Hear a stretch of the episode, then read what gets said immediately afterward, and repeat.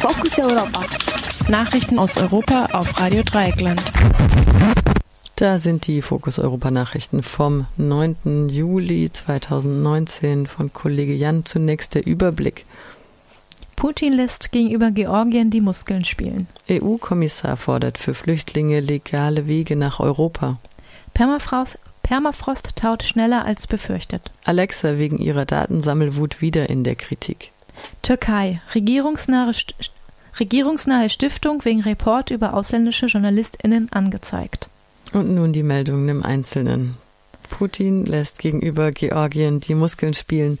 Wie der Sprecher des russischen Parlaments, Vyacheslav Volodin, mitteilte, wird das russische Parlament an diesem Dienstag die Regierung bitten, ein Einfuhrverbot für Wein und Mineralwasser aus Georgien zu verhängen. Außerdem sollen GeorgierInnen, die in Russland arbeiten, kein Geld mehr nach Hause überweisen dürfen. Volodin gehört der Partei Einiges Russland an, der auch der Regierungschef Dmitri Medvedev angehört. Der Präsident Wladimir Putin gehört keiner Partei an, wird aber von einiges Russland regelmäßig unterstützt. Praktisch ist es seine Partei.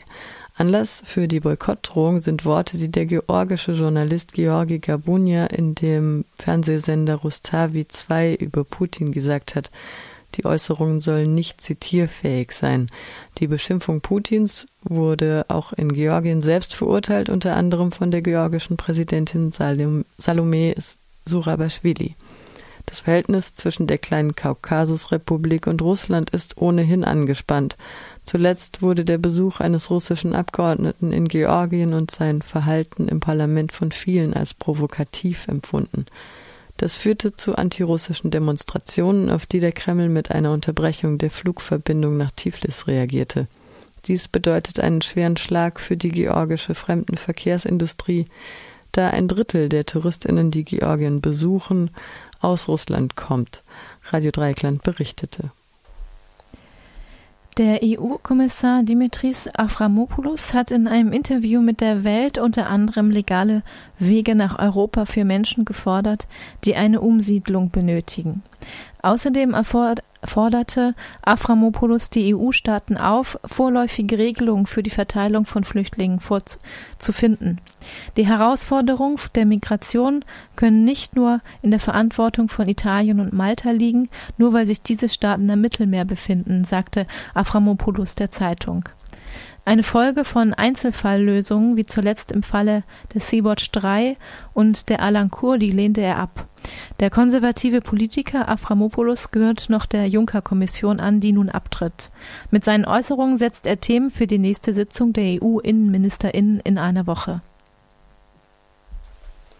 Permafrost taut schneller als befürchtet. Mit einem neuen Temperaturrekord von über 32 Grad, fast drei Grad mehr als bisher herrscht im Norden Alaskas derzeit bestes Strandwetter. Nicht so gut ist das für das Weltklima. In den dauerhaft gefrorenen Böden arktischer Gebiete soll etwa doppelt so viel Kohlendioxid stecken, wie sich derzeit in der Atmosphäre befindet. Durch das Auftauen der Böden entweicht das Treibhausgas. Der Klimawandel droht dadurch zum Selbstläufer zu werden. In einem Artikel in der Zeitschrift Geo Physical Research Letters geht der Forscher Wladimir Romanowski davon aus, dass die Böden in arktischen Regionen Kanadas bereits so weit aufgetaut sind wie bisher erst für das Jahr 2090 befürchtet.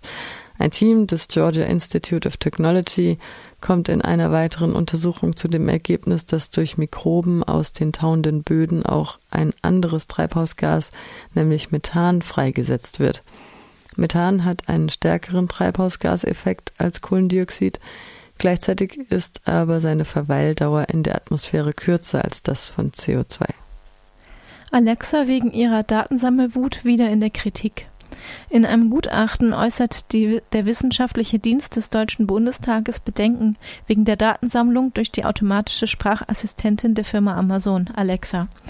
Mit Hinblick auf die bekannte Datensammlung durch US-Geheimdienste schreibt der Dienst, dass es ungewiss sei, zu welchen Zwecken Amazon die äh, Alexa-Daten künftig nutzen könnte. Außerdem sei es nicht ausgeschlossen, dass Dritte Daten aus der Cloud von Amazon stehlen. Einerseits geht der Dienst davon aus, dass Amazon die NutzerInnen ausreichend über die Erhebung von Daten informiere, andererseits bleibe offen, wie Minderjährige und Unbeteiligte von der Datensammlung ausgeschlossen werden könnten. George Orwell würde dazu wohl sagen, Alexa is hearing you. Türkei, regierungsnahe Stiftung wegen Report über ausländische JournalistInnen angezeigt. Die türkische, türkische Journalistinnengewerkschaft TGS hat Strafanzeige gegen die Verantwortlichen für einen Report der regierungsnahen Stiftung SETA gestellt. Der Report nimmt die Arbeit von ausländischen Medien und ihren MitarbeiterInnen aufs Korn, die Sendungen in türkischer Sprache produzieren. Dazu gehören die BBC, France 24, Sputnik, Voice of America, die Deutsche Welle und Euronews. Der Report trägt den Titel Die Ausbreitung internationaler Medienorganisationen in der Türkei. Untersucht wird die Berichterstattung der Medien zu Ereignissen bzw. Themen wie der Putschversuch in der Türkei, der Kampf gegen die PKK, der Feldzug der türkischen Armee in Nordsyrien und der Bau des neuen Istanbuler Flughafens mit Hinweis auf Lebensläufe, einzelne Tweets und andere anscheinend oft ungeprüft übernommene Informationen wird die mutmaßliche Gesinnung von Medienschaffenden angeprangert. Alleine von der Deutschen Welle sind 15 RedakteurInnen betroffen. Der Report lese sich wie eine Anklageschrift, resümiert die Deutsche Welle auf ihrer Website. Betroffene wollen sich nicht gerne namentlich äußern, um nicht noch mehr an den Pranger gestellt zu werden, was bei Arbeit in der Türkei auch juristische Verfolgung nach sich ziehen könnte. Der Fall des deutschen Journalisten Dennis Yücel ist bekannt. Regierungsnahe türkische Zeitungen feiern dagegen den Report. Er zeige, wie die Türkei in kritischen Momenten zur Zielscheibe gemacht worden sei, schreibt zum Beispiel das Massenblatt Sabah der Morgen.